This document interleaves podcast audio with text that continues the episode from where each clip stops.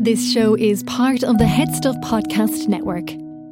Welcome back to our exclusive bonus segment, Awesome Animal of the Week. Our Awesome Animal of the Week this week are three whales from British Columbia.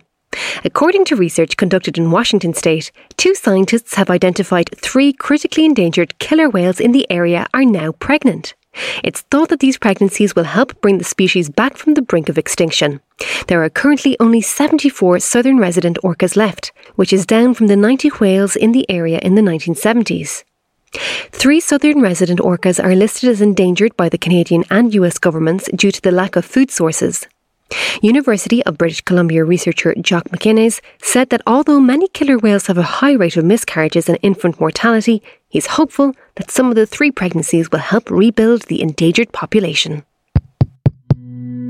This show is part of the Headstuff Podcast Network, a hub for the creative and the curious. Shows are produced in association with Headstuff and the Podcast Studios Dublin. Find out more or become a member at headstuffpodcasts.com.